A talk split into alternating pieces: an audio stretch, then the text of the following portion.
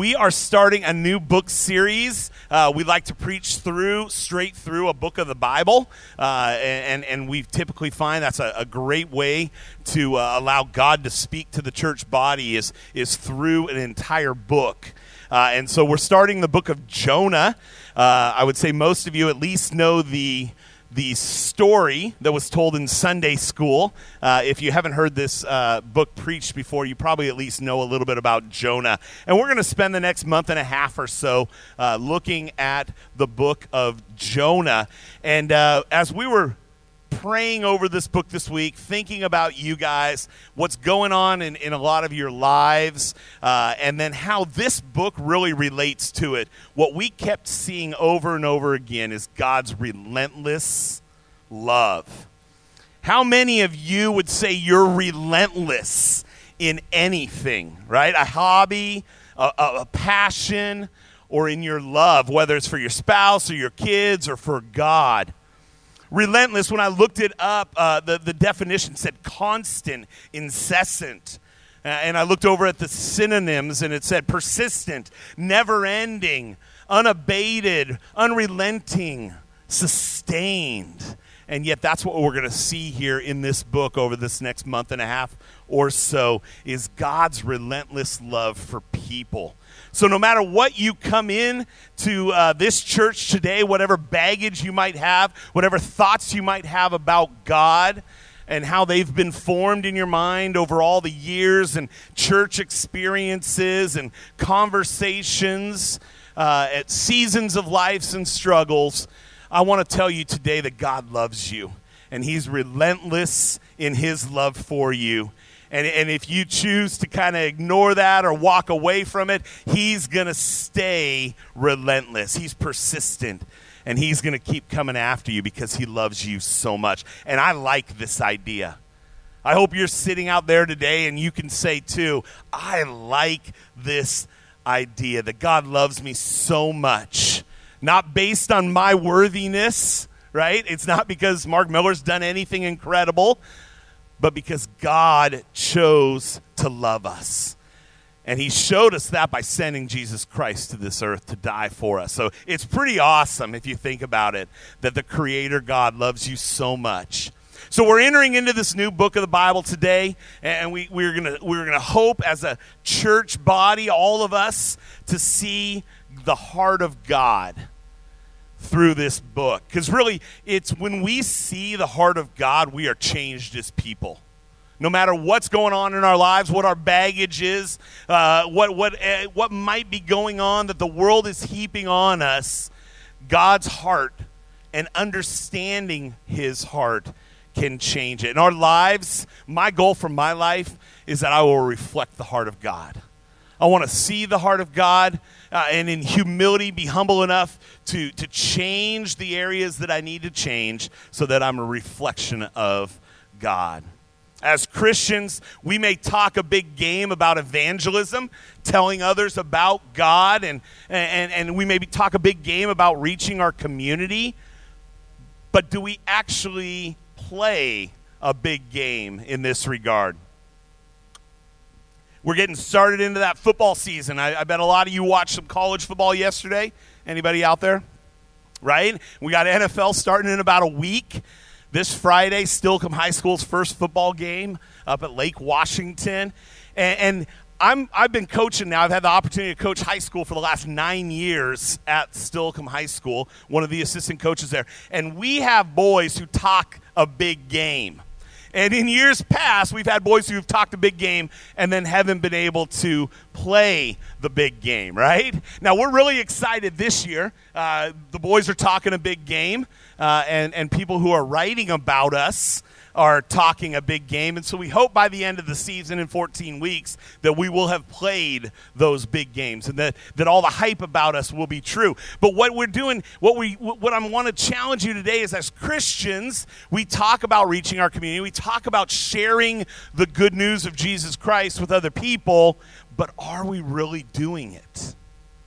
Or are we just merely talking about it? Do we play the big game that we talk about in evangelism and reaching our community.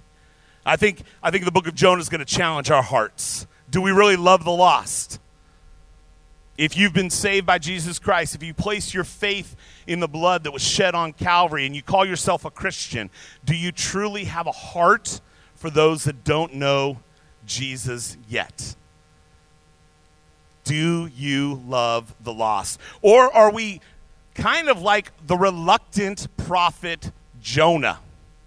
right? We know that he runs. I mean, I'm not spoiling anything. If you've even heard the name uh, Jonah before, uh, you know that he, he ran from God's uh, call on his life, right? But the relentless love of our Heavenly Father went after Jonah, and he goes after you, and he loved the Ninevites. And I'm hoping that that same relentless love of our Heavenly Father will inspire us to have a relentless love for those in our lives, whether it's family members who don't know Jesus yet, or, or our neighbors, or our, our uh, co workers, or the other students in your class. I mean, we just started school this week. If you're in the Steilacoom School District, you've already been in for a couple of days. Do you love your classmates enough to share about Jesus, uh, the good news of Jesus Christ with them? We want to have that relentless love for those around us that are perishing. And what I want to challenge you today is it's time to get up and go. Today we're going to examine the first two verses only of Jonah, but we're also going to give a bit of history about this story. It'll inform kind of the understanding of the entire book. So if you have your Bibles with you, I would want to invite you to open up to Jonah chapter 1. We're going to be looking at verses 1 and 2. If you don't have a Bible and you would like one, back on our Grab a Bible table, we have some copies of God's Word. You're welcome to use one of those during this hour and, and actually take it with you. If you need a Bible, make that your own because we think it's really important for everybody to have God's Word. Um, and so we want to invite you to do that. We'll be looking at these two verses, then we'll be looking at some of the history uh, and then the call on Jonah's life. Jonah 1 verses 1 and 2. Now the word of the Lord came to Jonah, the son of Amittai, saying, Arise, go to Nineveh, the great city, and call out against it, for their evil has come up before me. Many books of the prophet begin this way in a, in a similar fashion here. Uh, a prophet in the Old Testament is one who received a special revelation from God, and, then it was the job of the prophet to communicate that to the people. Now, typically, the message that was given to a prophet, uh, especially the ones who were written about here in the Bible, their stories are told, uh, were God's message to God's chosen people, the children of Israel. That's typically what we see for the prophets in the Old Testament in the Bible. Which brings us to the first unique thing about the book of Jonah. His message was for a pagan city and a pagan nation. We're going to talk more about that pagan nation in a minute. But Jonah is, is one of the books we call the minor prophets in the Old Testament. If you grew up in Sunday school like I did, you learned the Old Testament books, and they would break it down the major prophets and then the minor prophets. The minor prophets are called minor prophets not because their uh, material has any less value, it's just their shorter books. So you got major prophets, lot bigger books. Minor prophets are a little bit shorter. That's why we're going to be able to get through a minor prophet in a month and a half. Whereas if we took like an Isaiah, we would be doing it for a year and a half. And so we're going to go through Jonah here, looking at this minor prophet and what he was called to do. Jonah was a prophet during the reign of King Jeroboam the first, uh, and, and he was one of Israel's worst kings. The timing is somewhere around 786 to 746 BC. Now, the, the story of Jonah is fairly widely known. Um, and and, and I, I, mentioned that a little bit earlier. However, there are a couple of things that we should know as we begin this study, as we look through uh, this story. Um, that the Sunday school version that a lot of us have heard, it, it's a little bit nicer than the actual truth of this story. It, it, it, this story is much more PG 13 or even R rated than the version that you might remember. Uh, there, are, there are some uh, people uh, who who actually this is kind of my second point here. There are some people who will come out and say that they they doubt the legitimacy of the events of this story. Um, they would prefer to look at uh, at this story as an allegory uh, instead of believing that there was a man named Jonah and that he was swallowed by a fish and that three days later he was spit up onto a shore. Now, we personally, at least the pastors of the Grace Works, unanimously disagree with this theory.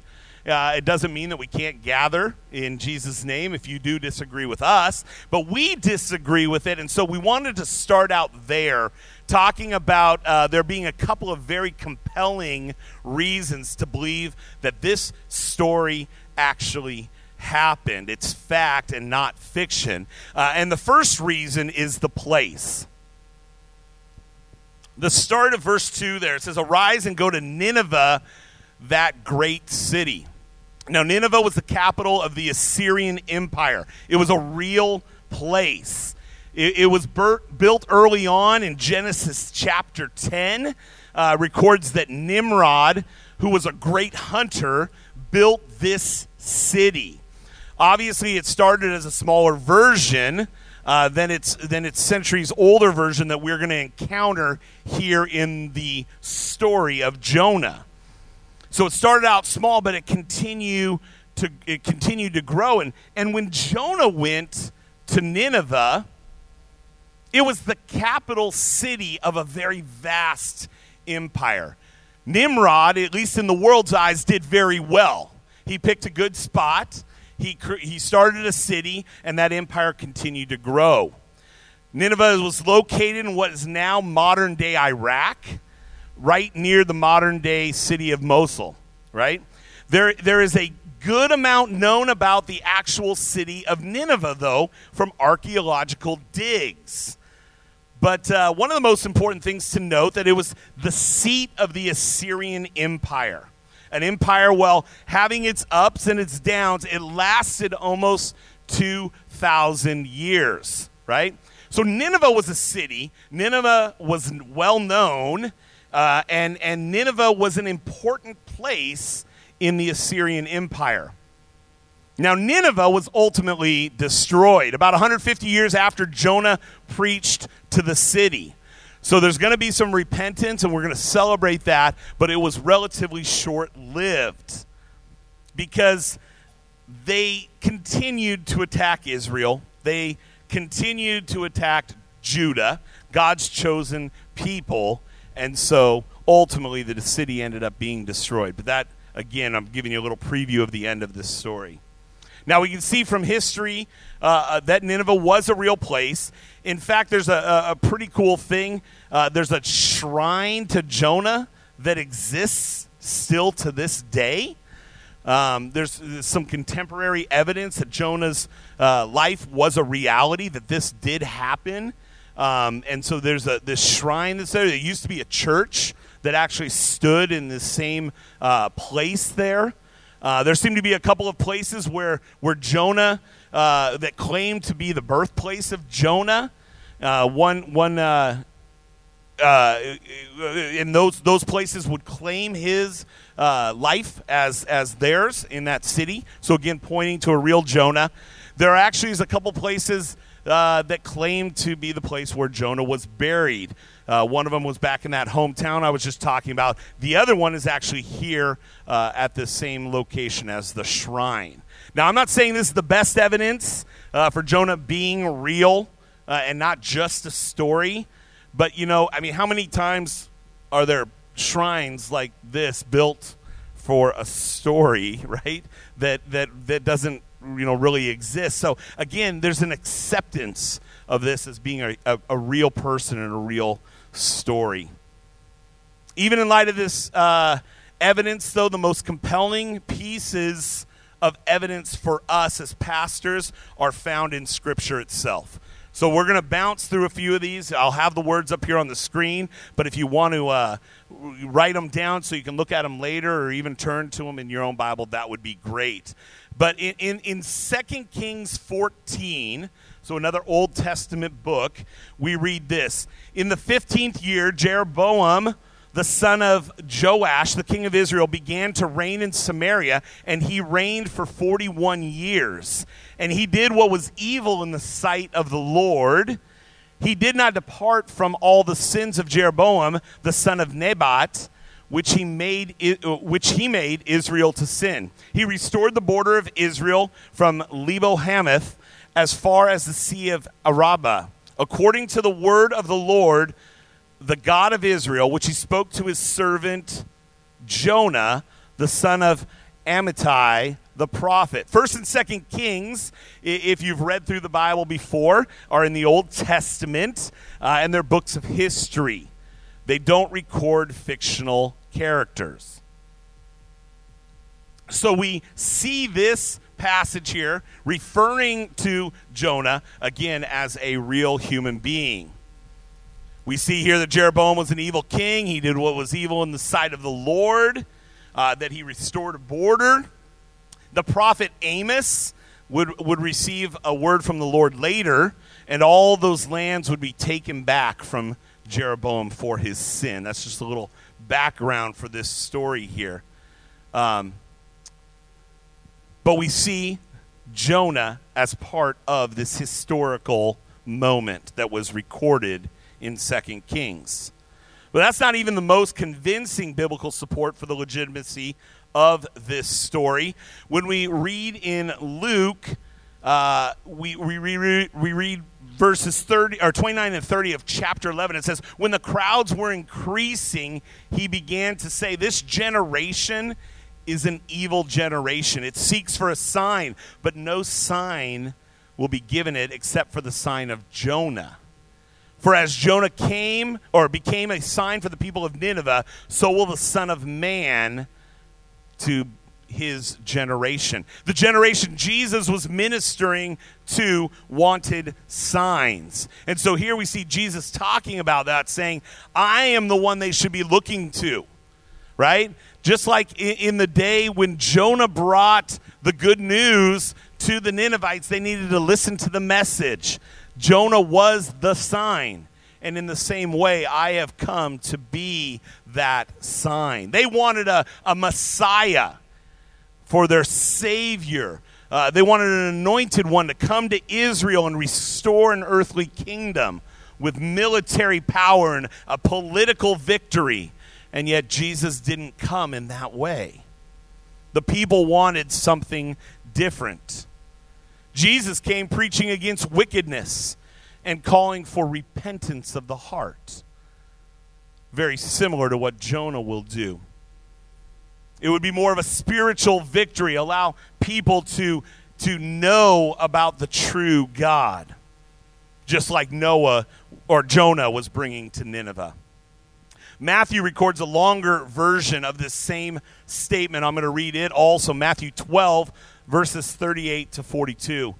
Then some of the scribes and Pharisees answered him, saying, Teacher, we wish to see a sign from you. But he answered them, An evil and adulterous generation seeks for a sign, but no sign will be given to it except the sign of the prophet Jonah. For just as Jonah was three days and three nights in the belly of the great fish, so will the Son of Man be three days and three nights in the heart of the earth. The men of Nineveh will rise up at the judgment with this generation and condemn it. For they repented at the preaching of Jonah. And behold, something greater than Jonah is here. The queen of the south will rise up at the judgment with this generation and condemn it, for she came from the ends of the earth to hear from the wisdom of Solomon. And behold, something greater than Solomon is here. So again, we see Jesus' word pointing to himself as the answer, what they needed, but he's comparing that to the life of Jonah, bringing the good news. The life of Solomon bringing the good news to the queen of the south. Jesus knew that even though he preached repentance, that this generation 2,000 years ago that ultimately crucified him would not repent and turn to the one true God. He says that the men of Nineveh will, will stand up at the judgment and condemn them. For even though they were Gentiles, those in Nineveh, they did repent of their ways. When Jonah preached God's in, impending judgment and desire for them to repent. And they only had Jonah this incredibly stubborn and, and reluctant prophet. The Jews of Matthew 12 had Jesus Christ, the King of Kings, the Lord of Lords, the God of the universe, and the Creator of all, and yet they refused to believe Him. They refused to repent and turn from their ways. Verse 42 there, uh, we, we read, it gets a little bit away from Jonah there, but the reason being was these other examples that Jesus used were also real people. And those who would have been hearing his words would have known that, right? We have uh, the queen of the south and the story of this queen coming up and coming and speaking to Solomon. Again, Solomon being one of the kings, a, historical figure, someone that the, the people who heard this at that time would have said, Yeah, we know that. This is a, a real person. Likewise, Nineveh was a real city, and Jesus brings Jonah into the same conversation here, right? Nothing here to indicate that this was just a fable. Uh, this was just something that was written. There, that this was a true story it wasn't something just made up as an allegory. So, hopefully, today, if you had any doubts, maybe we've convinced you that, that Jonah wasn't a parable, wasn't an allegory, wasn't a fable, that he truly lived, and the events of this story that we'll be studying are miraculous and real.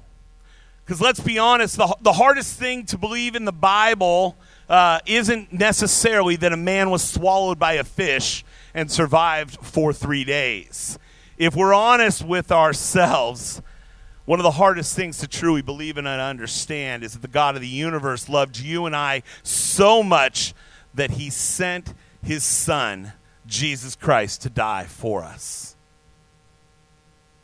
I do believe that, that, there's a deeper level in which we can learn from this story when we truly believe that these facts of this story are real. To understand that Jonah was a real guy and that he struggled with things and that his struggles are, are just like the struggles that you and I might have, we might be going through.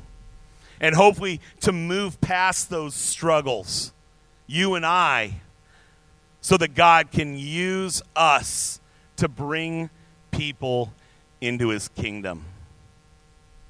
Amen.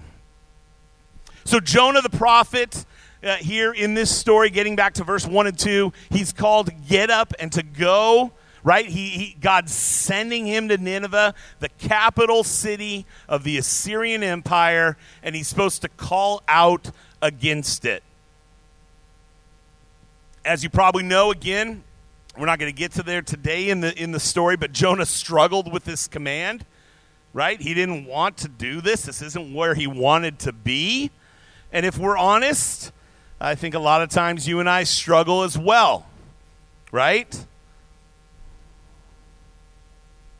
We are called by God to get up and go and tell people about Jesus Christ, to bring people uh, a, a solution to their problems sin, separation, rebellion, to tell the good news of Jesus Christ. Now, one of the reasons we may struggle to do this ourselves is the images that might come to mind when you think about people who sometimes go out and like to tell the world how sinful they really are.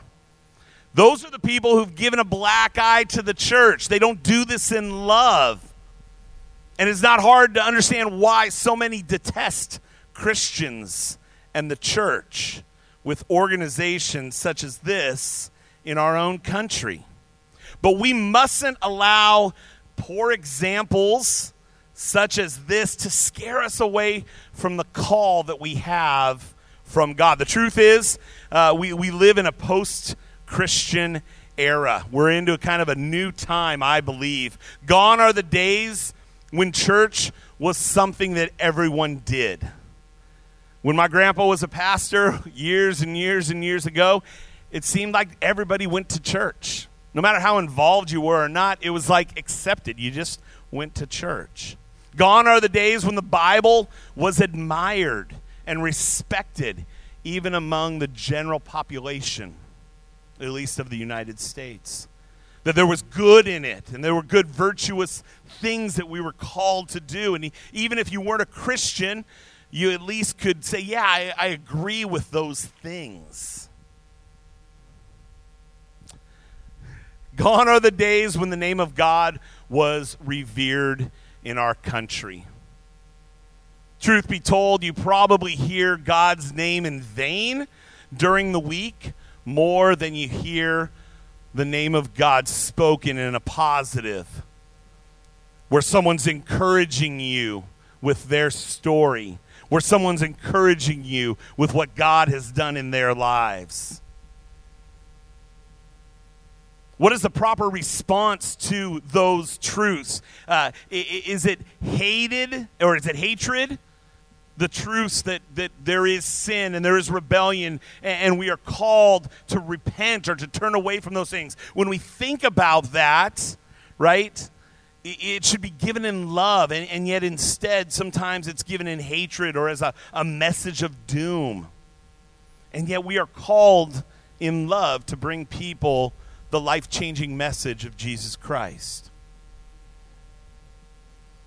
Because of people like this, or even maybe we, the way we've responded in the past, should we just throw our hands up in the air and give up?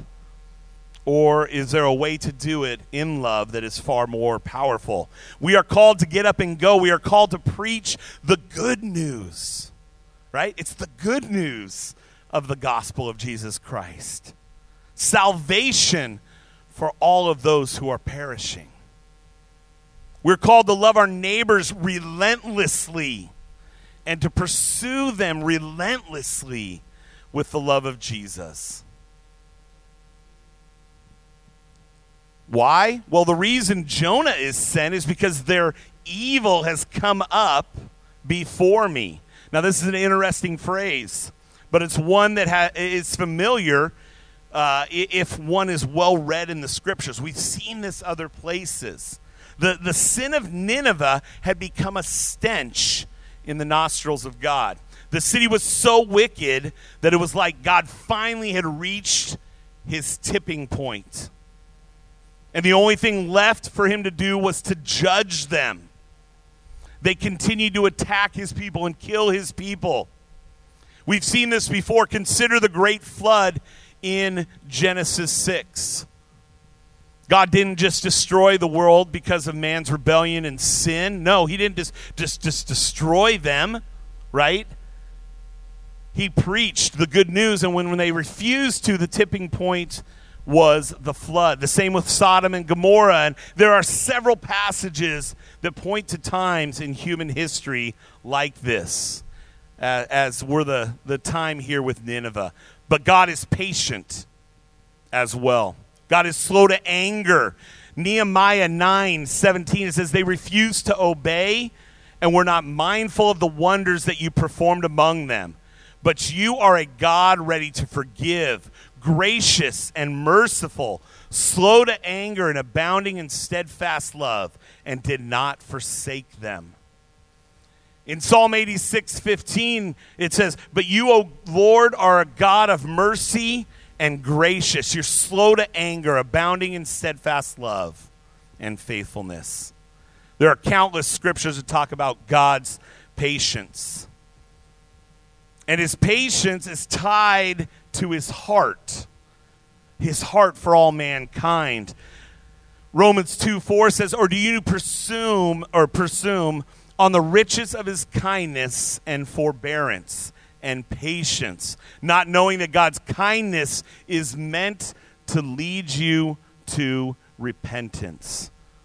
2 Peter 3 9 and 15 says, The Lord is not slow to fulfill his promise, as some count slowness, but is patient towards you, not wishing that any should perish, but that all should reach repentance. And doesn't the patience of God give you hope? When that sin that you've struggled with for so many years comes up again and trips you up. Maybe when your children aren't following God as they should. We can see here that God is patient and he wishes that none would perish and that each one would come back to him. Even though the, the, the sin of Nineveh had reached to the tipping point, God still wanted to give them a chance to repent. And even though the sin of our current generation is grievous to God, He still wants this generation to repent. You believe that? Are you ready to be used? Are you ready to answer the call to get up and go? One final note, kind of with the history of Nineveh. It was a horrible city, a violent empire, a wicked people. And, and again, the, the story here, we, we have to remember that Jonah knew what would happen if he were to go there and preach this sort of message. Without God's hand intervening, it would not end well for him. We know from many, many texts and extra biblical sources that they were a violent people. Violence wasn't the only sin that the empire was known for either. Uh, there was a lot of perversions and idolatry. The sin of every kind was normative. They were commonplace. The book of Nahum, another one of the books in the Bible here, written by one of the prophets, calls out about or calls out against this evil culture as well. And Jonah was supposed to go there and tell them that God was going to judge them unless they repent. This was a city and a, a people that wouldn't want to hear this, right? They didn't want to hear what Jonah had to say. In fact, he could expect opposition, defiance, indignation, and most likely that violent response. It's not hard to see the comparisons to today. We're called to a culture that is violently opposed to Jesus. We're called to a culture where idolatry and, and sexual sin is the normative. We're called to a people who will most likely reply to our message with opposition, defiance, indignation, and quite possibly violent responses, just like Jonah. And yet we're called to believe that the power of God and, and the power of His gospel, right, is, is so powerful that we can't not share it. We're called to obey. God was going to destroy this city, Nineveh, and yet he gives them a heads up. He gives them time to repent because no one is beyond the love of God. Do we believe that today, church? That no one is beyond the love of God. His desire is that all would believe in his Son and be saved from their sins. Is there someone in your life that you've begun to think about that maybe be, you would, would have thought might have been beyond the reach of God?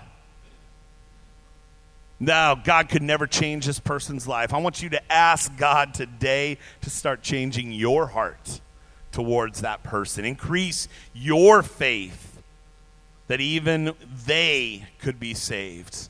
So, who is that person in your life? Ask God to change your heart towards them.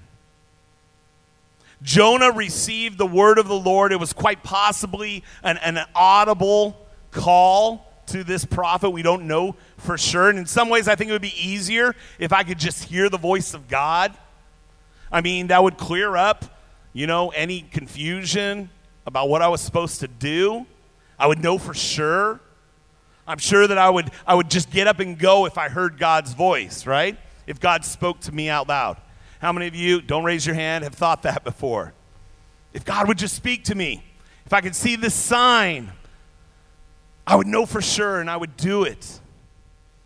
And yet, we have the Bible, we have God's Word, we say we believe it. And in Matthew 28 18 to 20, Jesus came and said to them, All authority in heaven and on earth has been given to me. Go therefore and make disciples of all nations, baptizing them in the name of the Father and of the Son and of the Holy Spirit, teaching them to observe everything that I have commanded you. And behold, I am with you always to the very end of the age.